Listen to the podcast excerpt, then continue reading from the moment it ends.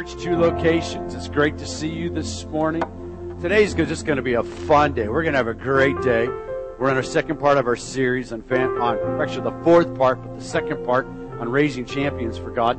And then uh, today we're going to go to the beach. We're going to have a beach and baptism day. And we've had, I think, almost 30 people, 25, 30 people that have signed up for baptism today. I'd encourage everyone here. We're, we're, it's going to be a family day. We'll have some waters and you can already have lunch, or you can get lunch up there, however you want to do that. But we got a great big bus that we borrowed from Faith Assembly. We know gas is expensive, and so we're going to pay for the gas. For those of you that want to just you want to catch a, ride, we'll have a bus out here that'll take you up here. The bus will leave at two o'clock, and so you'll need to be here at two o'clock uh, if you want to ride the bus today. But uh, it'll start at four o'clock, and we're going to have a service on the beach. We'll have our little pop-up tents and some cases of bottled water out there to keep us. Uh, keep us, what do you call it? Liquefied, hydrated, yeah?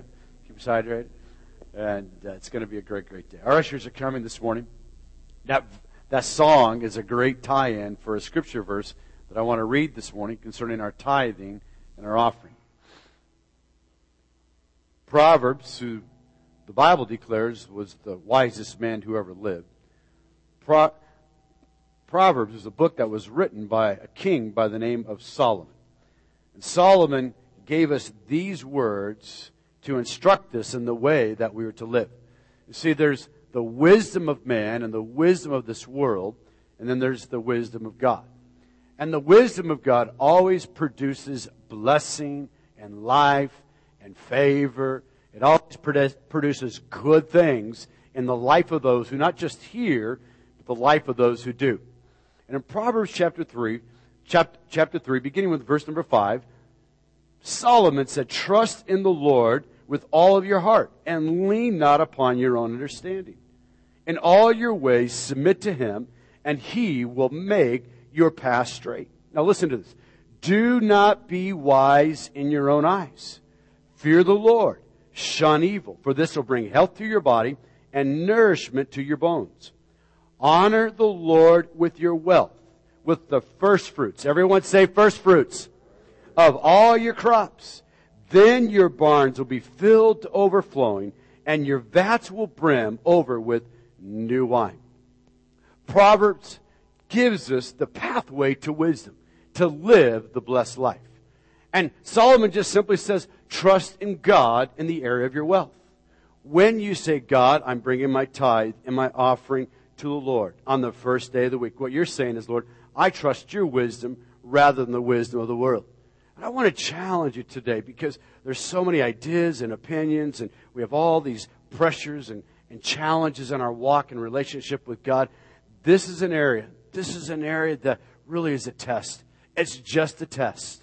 But I tell you, when you pass this test, the joy that there is in giving, the joy and experience the generosity of Jesus, and just knowing that what you're doing is making a part, not just in this church, but throughout the world. What a great, great feeling to know that you're part of something that's making a difference in our community and around the world. I want to pray over your tithe and your offering this morning. We make it easy. There are a lot of people that tithe online. We have little debit card things you can fill out in front of you. You can always give cash or checks. But listen to that. I want to challenge you today. This area of tithing, this area of giving your first fruits to the Lord, not giving after you paid all your bills, but you honor the Lord with your first fruits, and He will show Himself strong in your life. I want to speak blessing over you. I want to pray a blessing over you today. Father, we thank you for the gift and the giver. We thank you for this opportunity to serve you in our giving. You said, trust in the Lord with all of your heart and lean not upon our understanding. God, we're not sure how this works, but we know that there's a spiritual reality that's far greater than what we can see. So with the eye of faith, we give today believing that you're the God who opens doors. You're the God who makes ways. You're the God who keeps us healthy. You're the God that provides everything we have need of. Bless your people as they give this day. In your wonderful name, amen. God bless you as you give this morning.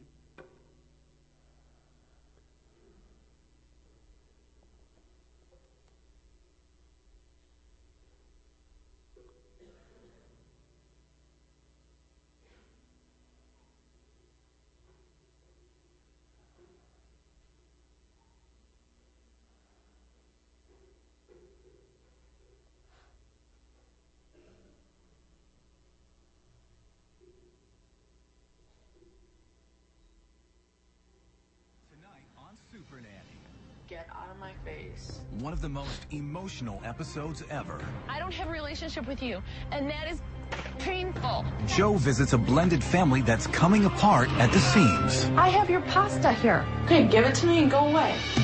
Teen daughter Amanda treats her parents like garbage I said don't touch me. Why are you on my case? I don't want to do it. and drives her mom to tears. She said she wishes I would die.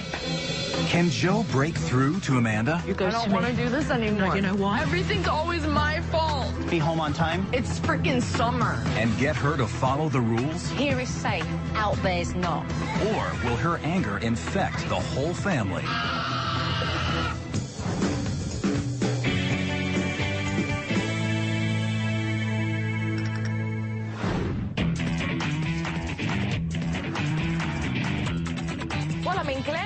Illinois, ready to help a big blended family who desperately need my help.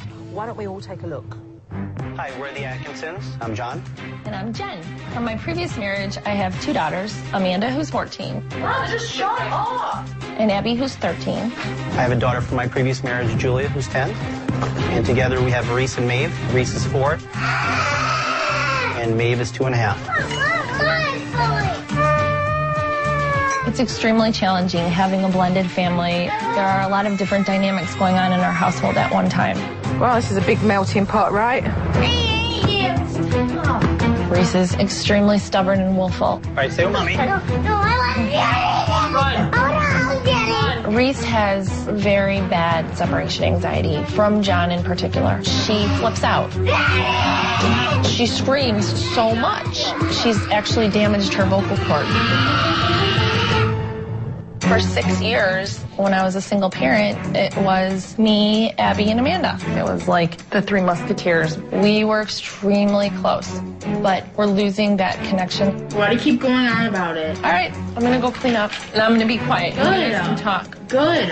It bothers me a lot. I don't even think they want Mum around. Mom, you're pissing me off. You just leave. Um, Amanda is um a handful, to say the least. Mom, what's wrong with you? If I step in and try to give her any kind of direction or guidance as her mother, if you do your homework now, you don't have to worry about it for the rest of the Why break. are you on my case? I don't want to do it. She becomes almost explosive. Everything I want, we can never get. Here's the ABCs of grocery shopping. No, I don't. I don't give a. Did she just say what I think she said? Don't touch me. I said don't touch me. That's a shame. That's a shame. Reese has started to kind of have the attitude towards me that Amanda has. Get out of my face. Stop being my Oh, this has got to get better. Super Nanny, there are so many issues here that we need to address. Oh my God, shut up. We're up to our necks in this. What are you doing? To make this work, it's probably the most important thing right now. We need some help. Wow, I've certainly got my work cut out for me, haven't I, eh? So hold on, because I am on my way. I'll see All right, Super Nanny's on her way. We're going to have two- Super Nannies welcome you to the platform this morning. And I want to welcome my wife, Laura Smith, and Miss Lori Lee. And so we could have our Super Nannies come to the platform this morning. Welcome. Great to see you. We're going to have you have a seat right there. And you're going to have a seat right there next to Super Nanny right there, Miss Laura. All right, we need one more mic up here. We're talking about discipline today. The Bible has a lot to say about discipline, whether it's a two year old that's throwing a temper tantrum in your house or a teenager like we just saw there in our little, uh, our little video exercise who can't control their temper and expresses himself in inappropriate ways. The Bible gives us, the Bible gives us some really clear guidelines on how to discipline our children. Our big idea, the thing that we've been talking about, the thing that we talked about last week, and the big idea that we want to communicate today in this area of discipline is that we want children to love God, live for God, and fulfill His purpose in their generation. The goal, the great goal, the great overriding goal, and, and working with our children and training our children and teaching our children and raising children is that they would love God. Everyone say, love God. They would live for God and they would fulfill the purpose of God in their generation. You can say that with me. to fulfill the purpose of God in their generation.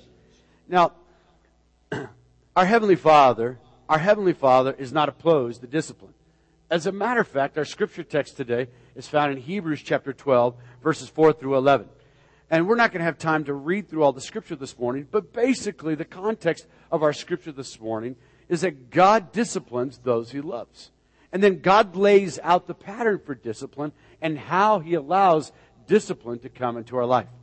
I have a little handout for you this morning and it shows four different parenting styles. And I want to talk about these briefly before we get into talking about some questions and how we can discipline and some proper ways that we can discipline our children. Uh, if you're a grandparent today, or if you're a parent that has children that are in their 20s and 30s, let me tell you, this is for you today because at every station and phase of your life, you still parent. As long as you are older than your child, as long as you are older than your child, you're still going to be their parent. And so these phases that we're talking about here are primarily for people that still have children in their home. But there are many grandparents in our culture today who have the responsibility of raising their children. And, so what, what, what psychologists and people who study, a sociologist who study the family background and the family life, they've really broken down. There are four different parenting styles. And I want you to just look at these. Upper, uh, your upper left-hand corner is what they call the permissive style. And the permissive kind of parent, you've seen this kind of parent before, uh, they really love their children, but they're almost afraid of their child. They're afraid their child isn't going to like them. Uh, they're, they're afraid they're going to hurt their child's psyche their emotional makeup. Uh, they really don't know how to properly discipline their child in their home. And so they find themselves being very permissive. Maybe you've seen this kind of child in a grocery store. They're just throwing a great big tinter tantrum. And the child wants, you know, they start to grab like a candy bar off the checkout line and, and rather than dealing with that child right then, they just go, okay, go ahead. They don't want to make a big scene. And so they allow that child to control and to direct the roost. They're a permissive parent. The problem with permissive parents is that they actually develop a very low self-esteem in their child. Their children actually develop a very low self-esteem and they find themselves to be very insecure. Permissive children also have big owies come in their life when they have to deal with the real life and they get just a little bit older because not everybody is going to allow them to be a spoiled brat in their world. Uh, the second type of parenting is a neglectful parent. And I, I, don't think anyone here necessarily struggles with this, but maybe you've had this experience in your life. A lot of parents, a lot of people, they have children and they're, they're just not equipped. They don't have a relationship with God, or they have big addictions in their life, or they have big owies in their own life, and they completely neglect their child. They neglect their child through provision. Listen, if you're a dad in this room today and you're not living with your child, you have a responsibility to still provide for that child.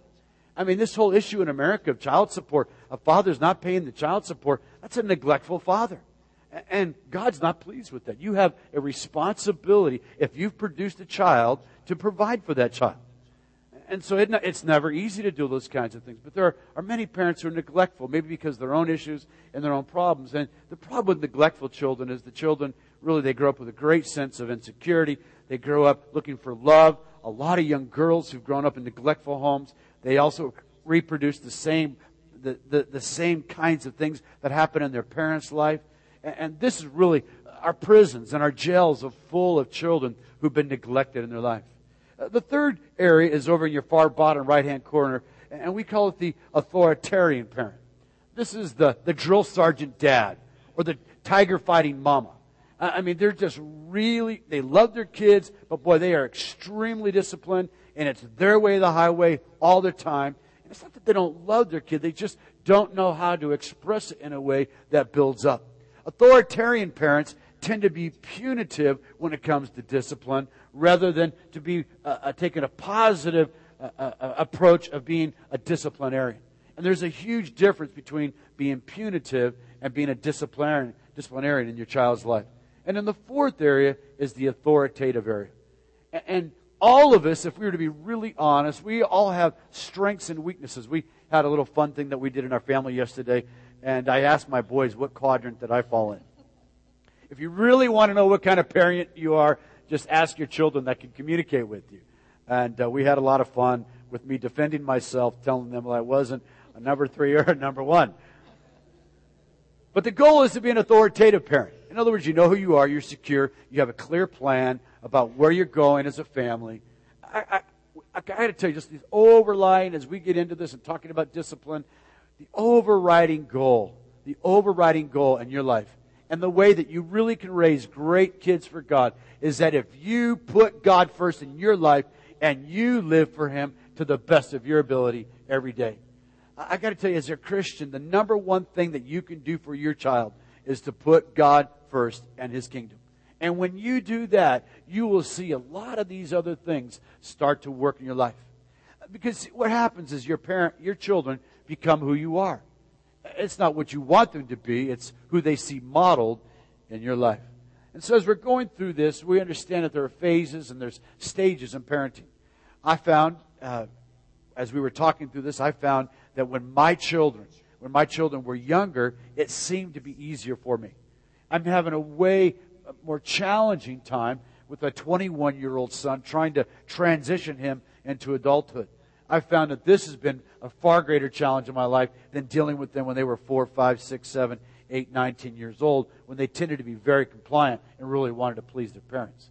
And so we're going to talk about that today, and we have some questions actually, I think, that were written last week by uh, some of the people in our in our studio audience. And so we're going to go ahead and we're going to talk a little bit about those. But maybe, Laura, we can just talk about this video that we just saw. The challenges. What what are some of the challenges you saw in that video that, that you just saw there with that uh, with that family?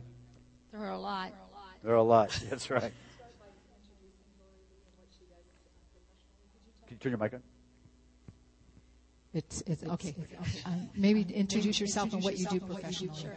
I'm Laurie Lee. I'm a licensed mental health counselor and a board certified behavior analyst, which um, is a fancy name to say that I work with children mostly who have discipline issues uh, verbal aggression, physical aggression, noncompliance, um, defiant behaviors, mostly in the home, but sometimes in schools.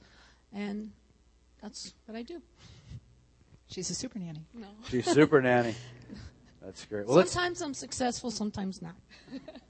It's a great challenge, isn't it? Oh, it's, a great, great challenge, challenge because you're having to come into situations like this where there's complications because of being a blended family and Right. And you know, the biggest challenge is the children are misbehaving, but that's just a symptom of a family problem. It's really poor parenting mostly that's going on. Hmm.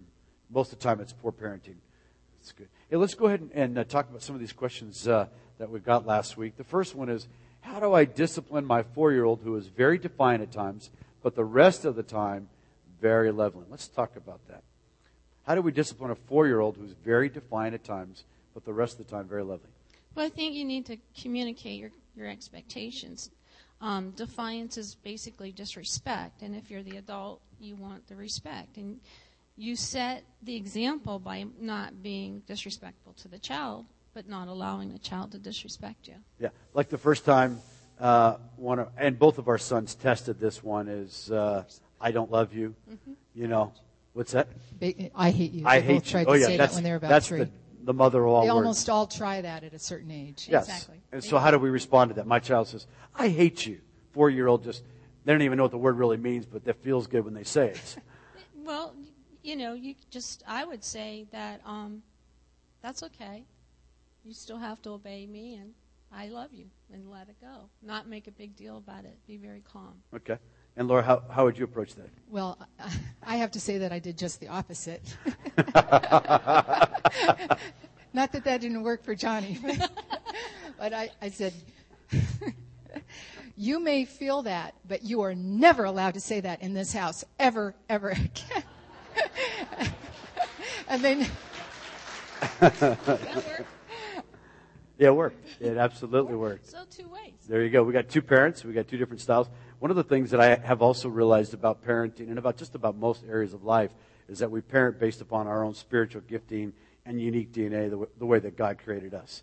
So some some people, because of their personality types, are, are more low key and, and they tend to be more calm in their relationships and the way they communicate. Uh, Laura tends to be a little more passionate, uh, especially when it comes to raising her boys and expectations. Uh, we also found that the words that you speak can never be erased. And so when that your child is allowed to say those kinds of things in the home, they can never take those back. And it just releases something into their own spirits if they feel they can get away with that. So for us, in our perspective, um, not allowing your child to say those things was extremely important because they're always going to test at every stage of their life. They're always going to stay, They're always going to test the boundaries. And I think it, it's setting that boundary early on, and then when they cross that boundary, decisively and definitively saying, "We, we do not do this. We don't we don't cross that line." That's good. So, because most of the time the four-year-olds they are loving, isn't that Mostly. right? So most of the time they're very, very And they're usually looking for a reaction with those words. Yeah, they're looking for they're looking to see how you're going to react to that. That's good. Uh, okay, let's see here. We got another question. Is there anything I can do about my adult children who do not show me love or respect? So now we're going from a four-year-old. Let's go. Let's talk about adult children. I don't have any. Okay. um, but the families that I've worked with that have adult children, they're you don't have any power over them, especially if they're not in your home, and so you can't make them love you or be in a relationship with you. But I would say, How about if your adult child is living at home? Because statistically, more and more children, are, especially adult children, are moving back into the homes because of financial situations or because of a transition in life. Let's talk about that. How, how do Well, we how do we think that bridge that? um, I think that you would have the same house rules apply. You know, you as you change the rules as the children get older with their responsibilities, you would still have the same type of rules where they um, are expected to help out with chores, maybe pay rent, um, you know, curfews, that type of thing. Depending on the age. and where they're Depending on the their life. age. Mhm. Laura, what do you? Well, One of the things that Lori and I were talking about in the front row is that um, we're constantly, you're constantly working on the, your parenting tools. And um, I came to a place just a little while ago where I really felt stuck on some issues that I was dealing with with uh, with Austin. I felt like, you know, I, I had a lot of the parenting things down. Um, I, I tell my our parenting classes a lot of times people will do more reading and studying on their hobbies like fishing or hunting or whatever it is, knitting, than they will studying their most important role in life, which is parenting. And so if, if you if you feel stuck, I, I um, bought a book that I'm reading right now called How to Really Love Your Adult Child, and um, and one of the things it talks about is you can you can draw the boundary, and we learn this in Foolproof also. If um, if they don't speak disrespectfully, you do not have to have them. You don't continue to talk to them, or if they're not in your family, if they're not under your roof, to um, be able to communicate with with you. I love you. Uh, we want to have communication with you. We want to have a relationship with you. But if you continue to talk this way, we won't be able to have you over to our house. And that's easy when they're not living at home. It's a little more difficult when they are. And I would say if they're not living at home, to continue to love them in the best way you can, maybe by cards or notes or phone calls. How are you? I care about you. But set the boundary that you're not going to talk to them if they're disrespectful. That's good. Good. And we're gonna we're gonna boomerang back to uh, we're gonna talk about children and spanking. Can we talk about that for a little bit here? Because obviously that's a hot. Actually, we got the most questions on spanking. We got more questions. The on questions spanking. all said whooping. They all said whooping. So There was a lot of whoopings going on out there. So we're going to talk about some whoopings and how we approach spanking with our children. And there are differences of opinions. There are differences uh, of uh, concepts and ideas about how to discipline children. The Bible is, is clear. The Bible talks about spanking, but the Bible never talks about abuse. And before we talk about spanking, I want to talk about this area of abuse because there is so much abuse in our culture. There is so much abuse. There are, there are so many people that, that can't control their emotions because of their own internal issues. And, and so their children then become the whipping post, or their children then become uh, the, the, the thing in which the parent takes out their frustration and their anger on it. So, first of all, we don't tolerate abuse. We, we actually here, because of our licensing in our preschool with the state, we have to report any child abuse or any child abuse that we think that might be taking place. If we see unusual marks, I mean, we have a very, very high standard here. And as a church and as a staff and as a team, uh, we are very committed to this. And so if we have a sense that there's sexual abuse, we've had to turn people in. We've had to call uh, the police department because we suspected that there was child abuse or sexual abuse taking place in a home. We've had to do that. That's a very ugly thing. That's one of the most painful things that I've had to experience as a pastor. But, but we will do that. Uh, physical abuse. The Bible does not condone physical abuse. And physical abuse is because the parent can't control their own reactions and their own emotions and out of their own brokenness. So when we talk about this, we, everything we talk about here, here is the highest goal is love. And so since we had a lot of questions about spanking, I felt like it would be appropriate. And then we're going to talk to Lori about maybe some alternatives to spanking. But let's talk about spanking for just a couple minutes here. Uh, we did we did spank our children, and uh, we we have two boys. We have a boy who's 21 now, and we have a child who is 16. And uh, we found that our first child seemed to receive more uh, discipline, corporal discipline. I think our youngest one saw his older brother getting spanked and realized that wasn't something he wanted to experience.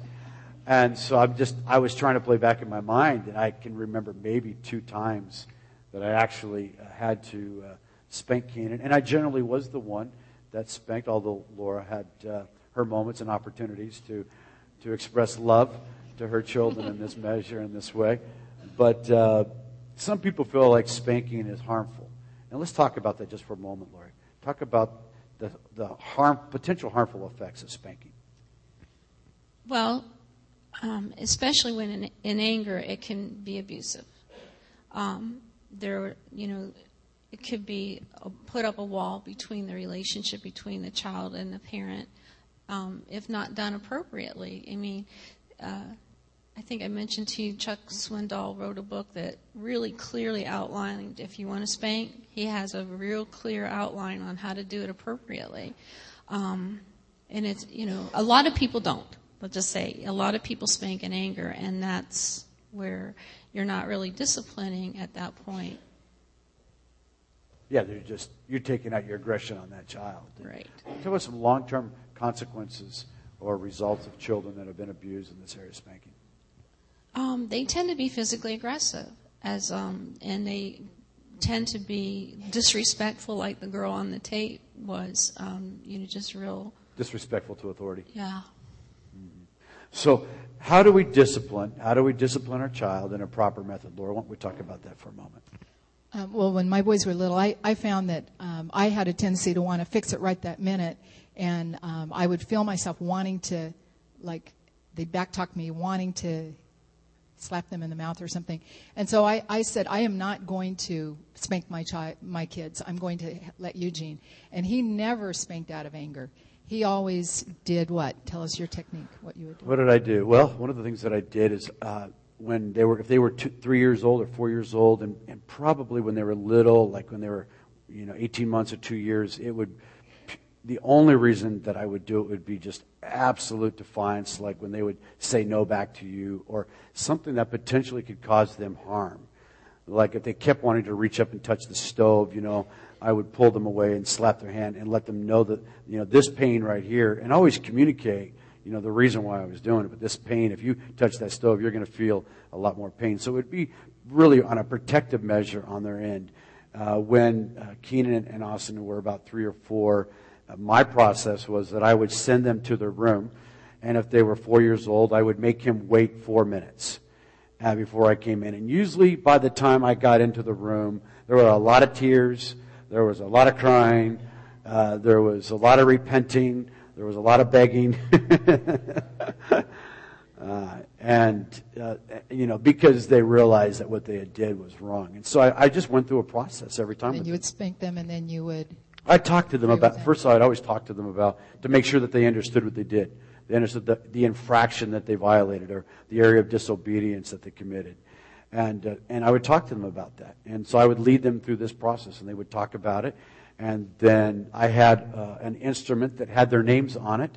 Uh, I never spanked my child with my hand. I always had a little, a little paddle that had their names on it. And I would actually make them go and get their paddle. And, um, and they knew exactly where the paddle was. And then I would either lay them over my shoulder. As Austin was a really big kid, and so I had to kind of lay. I tried to lay him over my on my lap, but he got too big, you know, and he was around six or seven even for that. But I would lay them over the bed, and and then uh, I would apply two or three swats to uh, that area uh, of your body that God made just a perfect bullseye target for a parent to apply the rod of correction to. And, and then after that, um, I would pray with them. Every time I would pray with them. And I would have them pray, and I would have them ask God to forgive them. Because the goal for me was not punitive. And I have a little chart there. There's a difference between being punitive. See, punitive is focused on past misdeeds. Discipline is focused on forward redirection and repentance. Because the goal for me was to have a child that loved God. And the fact is, the, fact is, the fact is, I taught my children to fear the Lord. Because don't kid yourself. The God that we serve, the Heavenly Father that we serve, disciplines us. And discipline is never pleasurable. It's not something that any of us enjoy. And so I really was teaching my boys and training my boys to fear the Lord. More than fear their father, I was really teaching them to fear the Lord and to understand that there is consequences. Because Galatians 6 says, whatever a man sows, that shall he also reap. So I was teaching my child that, that there are consequences to sin in your life, and the consequences will be discipline, but the goal is repentance and restoration. And two guidelines for spanking is one is um, you spank for direct violations and, and disrespect and um, but not for childish irresponsibility. Mm. Um, everything that you do as far as disciplining goes according to the developmental stage that the child is at.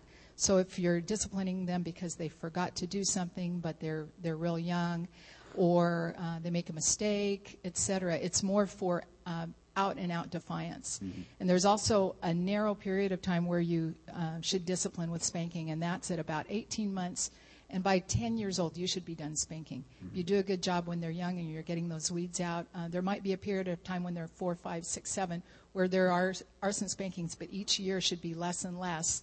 And then you are transitioning into other methods of discipline, like logical consequences. Yeah, six or seven. Even honestly, if you're still spanking at 10, man, there are some things that you did not deal right. with. And right. then you need to get Dr. Kevin's Leman book how to get how to have a new child by Friday. Because if you're spanking your child at ten, I got to tell you, if that's a con- if, if it's a if it's a, a frequent thing, there are some things that didn't happen when they were two, three, four, five. Because if, here's the thing: if you have little children right now, the most crucial ages in your child's life in teaching them discipline and obedience and authority is between the ages of two and five. Uh, between the ages of 2 and 5, those are absolutely critical years of teaching your children what it is to respond correctly to authority in their life. And so by the time they are 6, 7, 8, like I said, and if your child's a teenager and you're punching them, you're being abusive. And uh, you're sowing bitterness into your child because I was a child, I, I was abused. And so I know what that is. I know what it is to be beat by a father. I know what it is to have corporal punishment handled in an impro- inappropriate way. I know what it is to fight with my father when I was 16, 17 years of age, being in full fledged fist, fisticuffs with my father. And so I can tell you there are right ways and there are wrong ways to do this. And so if you're spanking your child at an older age, uh, you really need to get some counseling and need to get some professional help because it's an inappropriate way to deal with your child. So kind of we, you know, somewhere in here, the three, four, five, six, seven, eight age, if you do spank, but let's talk about some other ways that we could spank. And, right. and I brought Lori because I really, Lori is excellent at communicating ways to help people to, uh, to uh, discipline in a way, in an area that doesn't have to do with corporal punishment. And so why don't you talk to us about that, Lori? Well, there's a natural consequences is always good. Um, just if, if they're available, you know, to, to you. Uh, and then, of course, I love Grandma's rule. And grandma's rule is simple. We all can remember it. If you don't eat your peas, you don't get ice cream. There you go. It's that easy.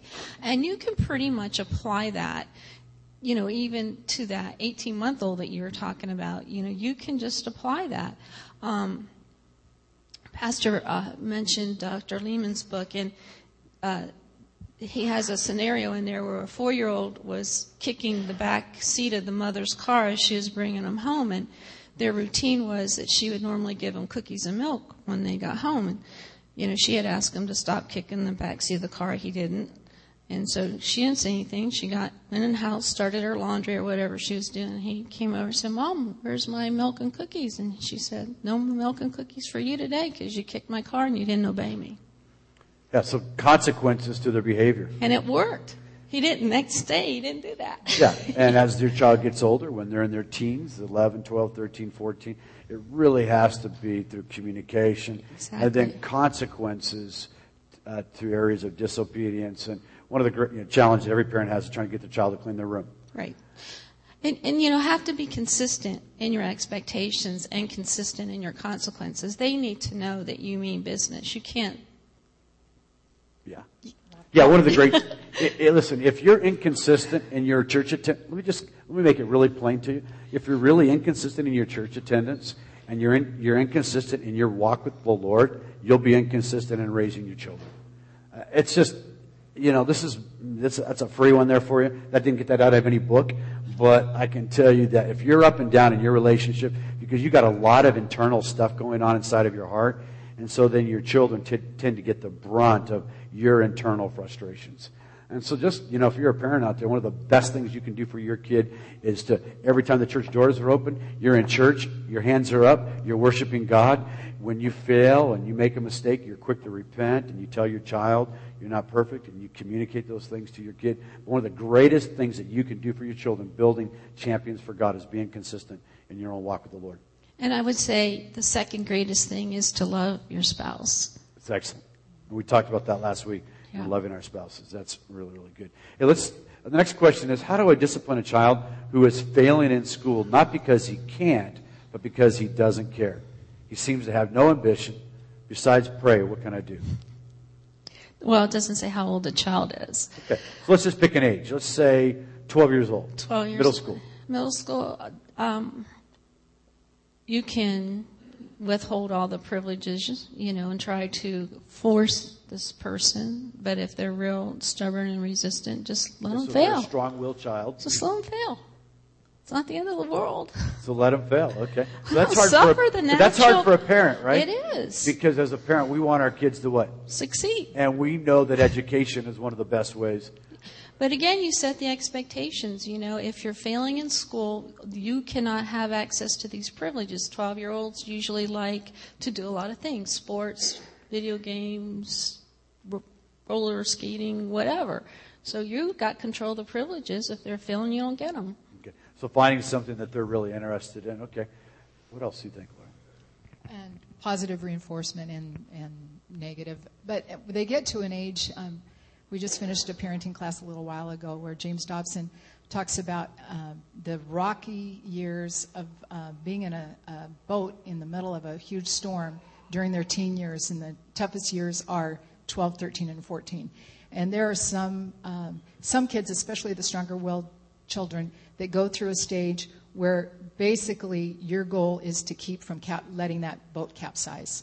And you'll go from having a compliant, sweet 12 year old girl one day, the next morning she wakes up and she does not want to to adapt to anything that the family wants to do. Um, and that that might be an indication of uh, that per, that child knows that that's a way to really affect their parents and their teachers to just not do anything in school. So it's part of their rebellion.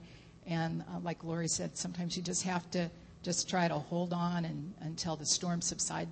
at Yeah, about because there are years old. ages, and especially you know, with certain types of children, but young women tend to at certain ages go through uh, that developmental stage where it's, you know, we've seen that. I've seen it in my own family with my sisters where it's a very challenging time Very for the parents. Right. Very rocky time. And Laura hit on a really important point is reinforcing them positively for what they are doing right. And if if you increase the reinforcement for the appropriate behavior, you increase that behavior. So if you just think about you, you have so much good behavior, you have less Yeah. to worry about. That's really good. If you have younger children, the- I mean, obviously the best time now is to do everything you can when they're younger. Uh, kind of the approach that my wife and I took is I think you're, if you have a young child, you need to get an intentional plan now.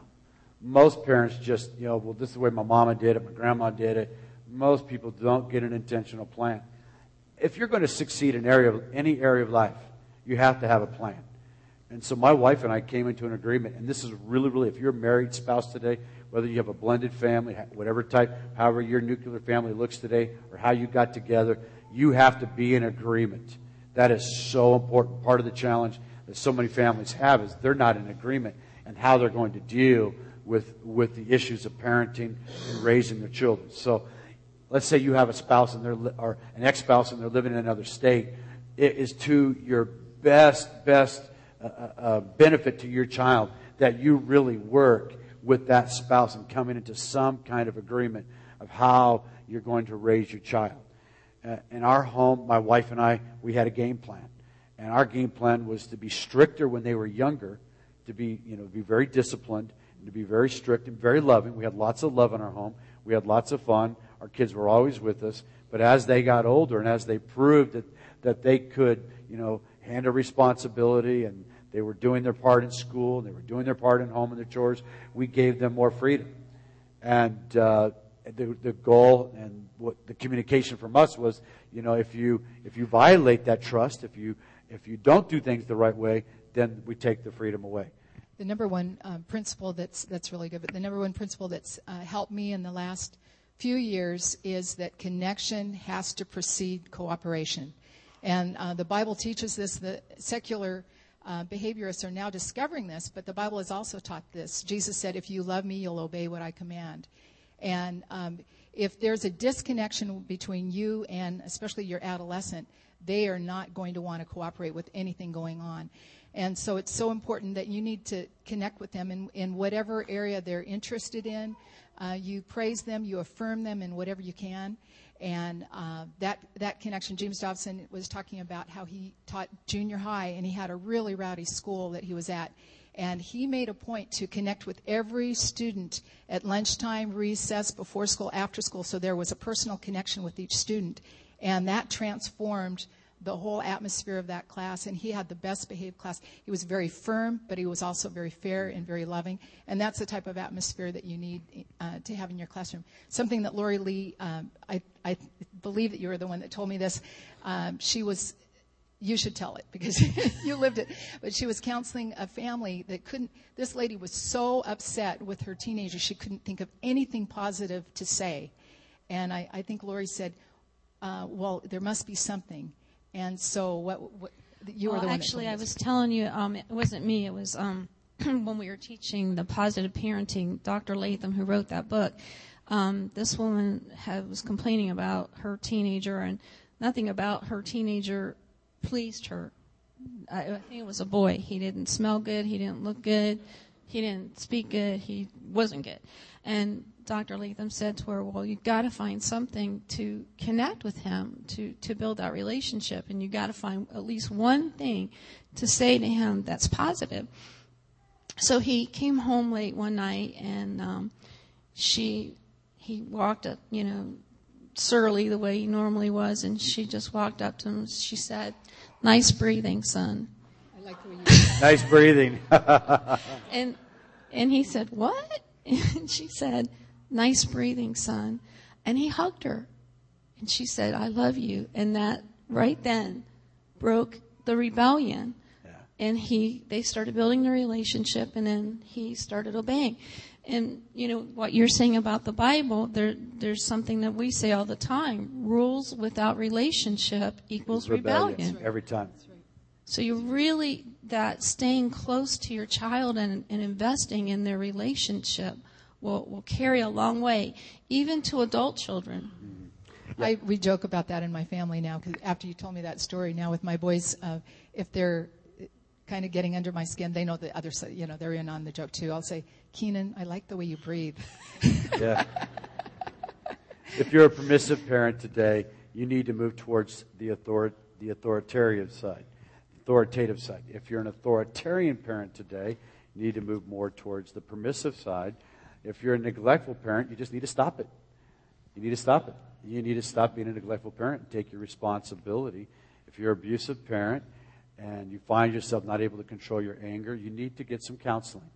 You need to get some help. You need to work through those issues because, because what you're doing is the seeds that you're sowing of bitterness into your, the child of your heart will stay with your child. Uh, we talked a little bit about last week, but this really, this whole thing is, it's grace-based parenting. There's no perfect parent on the planet. It's the grace of God. It is God's grace. I mean, I look back at my life and, you know, my parents did the best they felt they could and there were lots of issues in our family. But the fact is, as an adult, I still had to t- take personal responsibility for my life. I-, I couldn't blame my parents because of some failures and things that happened. I couldn't blame my parents. I had to take personal responsibility for my life. When it comes to discipline versus punishment, listen, punishment, punishment is wrath and produces anger and bitterness. Discipline produces training and righteousness and honestly, it produces a life of love. It produces a life of love. And the parents, the parents who stay focused on these three things, when the child are young, they're, they're disciplined. They're very disciplined with their children. And uh, they're, they're strict. I mean, they have strict guidelines for the child. But they have lots and lots of love in the home. They'll produce children who are healthy. And that's the goal. The goal is to produce children who love God, live for God, love God, live for God, and fulfill his purpose in their generation. Grace based parenting says this God, I can't do this on my own. I need you. I need your grace. Because the Holy Spirit is in us. He'll help us. He'll be our teacher. He'll be our guide. Jesus took your punishment and your sin upon him. He took your punishment and your sin, and he laid out a path and a way for us to succeed. The goal today for every person in this room, the goal today, whether you're a parent or grandparent, is really is to see the grace of God, is to see your children understand the grace of God in their life and pass it on to the next generation. This thing is about generations. And if you have a child today that's outside of God's will for their life, you have a, a child that maybe you didn't do it right when they were growing up, I want you to know today that the goodness of God and the grace of God leads every person to repentance. And you might not be able to do a lot about the past, but you know what you can do? You can start fresh today. Listen, if you find yourself and you look at this quad, and these things and say, you know, I tend to be over here a lot, and you want to have a big family council with your kids, and that might be okay, but really the best thing to do is just start doing it. And start getting some books. We have some books that we wanted to recommend to you today. One is by a pastor in Tulsa, Oklahoma, who passed away just a couple of years ago, but he had a great book called Raising Champions for God. My whole concept that we've got for this really has come out of this because this has been in my heart from the time my boys were born, before they were born. I, have always believed this, that my job was to raise champions for God. And then uh, Parenting Isn't for Cowards by Dr. James Dobson is also another great book. And Laura has a book uh, that Dr. Dobson actually has like a Q&A. And just about any question you can think of, Dr. Dobson responds. He's one of the great, uh, uh, really one of the great parenting teachers in uh, the world today. I really believe in Dr. Dobson. We've used a lot of his stuff. And then um, Lori mentioned uh, Dr. Kevin Leman, who his practice, uh, the, the, the, psychological practice that he uses, or the technique that he uses, is called reality based parenting. And uh, I really subscribe to his methodology. And really, uh, any, any of these kinds of books, anything like this, will help you in your parenting skills. I like Dr. Kevin Leman a lot. I would encourage you to get any of his books. But today, we want to finish our sermon with just something a little bit different because we know, we know that once we get outside of the safety of these four walls and you get back into the home, sometimes your house looks just like what we saw in this video. I don't know about you, but there are times that my house has looked just like what I saw in this video. And I, I want you to know today that not God, quite. Not quite, not quite as bad. No, we don't have cursing, but this that that tension and that frustration and and how do you deal with it? Because we're humans and we all fall short of the glory of God. We all fall short of the grace of God. And what every person in this room needs today is encouragement. What every person, no matter where you're at, you're a grandparent today, you need encouragement that your grandchildren can make it today. You're a parent today. You need to be encouraged that God's grace is sufficient for you, that He is our helper, the Holy Spirit. We are not powerless. You're not doing this on your own. This isn't just applying a bunch of techniques. Although techniques are helpful and, and doing the right things produces right results, you really need the grace of God. And maybe some of us just need to be forgiven today. We need to say, you know, God, I really messed up, and I was looking back over the, some of the things that I did, and, and my and your children will always be quick to point out the areas that you failed in. You know, your children will always be quick. To, I mean, that's just the way kids are. They they don't forget. We did that with our parents. And the more you did that with your parents, probably the more your children will do that with you. So you want to be really merciful to your parents. And all the parents said, Amen. And so what we're going to do today is we're going to finish in a time of prayer. I want to pray. I, what I wanted to do, I want us to stand together, and uh, Tom's going to come this morning, and and we're going to spend just a few moments this morning in praying. What I want you to do today, if your family is here, if you're a parent today, and you still have children in the home, I just want you to come to the altar. You, you're a parent today, and if your spouse is here, I want you to come. If your spouse isn't here, I want all the, if you're, if you're a parent today, your children, they might be 18, 19, 20, I don't care how old you are, but if you're a parent today, I want you to come. I just want you to make your way right now to the altar. You're going to have to fill it in because there's a lot of parents in the room. We're going to pray over all the parents here this morning. If you're in this room and uh, your children are full grown, I really need the grandparents to come and stand behind the parents who have children in the home. If you're a single person or you don't have, you're young married couple, you don't have kids yet, I'm going to have you come and stand behind. If you guys, I need some ushers just to help me kind of, you guys kind of help fill in. You guys have to move up a little bit here. We got some people coming. Amen.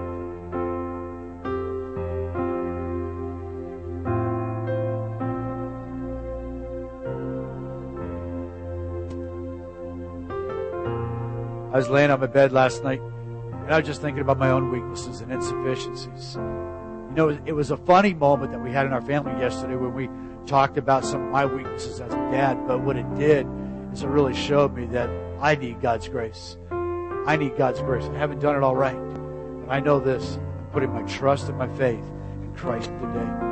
And I know today that God is able to do exceedingly abundantly above anything that I could ask, ever ask or think. Today, I want you to know that I care. I care for you. I care for your children.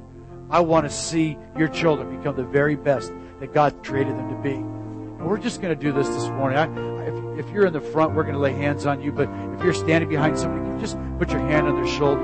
And I'm going to pray blessing over you. I need my wife to come this morning. She's going to be up here with me. And we're just going to come we're going to start to lay hands on you. If you're out there in the audience, can you just stretch your hands towards these people that have their have children in the home still? We're going to pray for one another today. Well, Father, we thank you this morning for the grace that you have made available to us. We thank you, Lord, that we're not on our own. We thank you, Lord, that you called us in this church to raise champions for God. And Lord, I just pray blessing over every family today. Father, we thank you this morning that your grace is sufficient for us. Father, as we train and as we raise up children in, in the fear of the Lord, we thank you that there is a proper way to discipline. Father, that we don't have to be too permissive or we don't have to be too too strong, Lord, but that we can walk in love and truth. And I pray for every family that's here today. God, I pray that you'll put something in their hearts and say, Lord, we're going to start fresh. God, we maybe haven't done it all right and all perfect today, but God, we're dependent upon you. We need your help today. We will put our trust in you with all of our heart. God, we will we, we desire to see our children become everything you've created them to be. And God, I bless the parents here today. I bless every mom. I bless every dad. Father, we thank you today for the hope that you provide. There is hope in you today. Father, I pray blessing over every family that's here today. God, we just ask for your grace to be their portion. God, I pray for the spirit of forgiveness. I, I pray for those who need to go home today and ask their children to forgive them, Lord, because well they didn't they didn't do it right, Lord. They they said it out of anger. They they they they were uh, reacted out of anger, Lord. I pray today that the grace of God will come to this home. I pray for the grace of God to come into homes today. I pray for the forgiveness of Jesus. Jesus, I pray for your love, and I pray that in this church, God, there'll be a visitation of your spirit. God, there'll be a visitation of your spirit that you will turn the hearts of the fathers to the children and the children to their fathers today. God, I pray for the men in this house. I pray for godly men, Lord, to take their responsibilities as dads, Lord, to be the spiritual leaders of their homes. God, to walk in obedience and to seek to do your will. God, I bless the fathers today. I speak the blessing of God over the fathers today. I pray, God, that your grace will be their portion, God. That they won't be neglectful. They won't be abusive or too permissive. They'll be fathers that'll be full of grace and strength. God, I bless the dads in this place. I pray for the moms today, God, for the mom, moms of young children.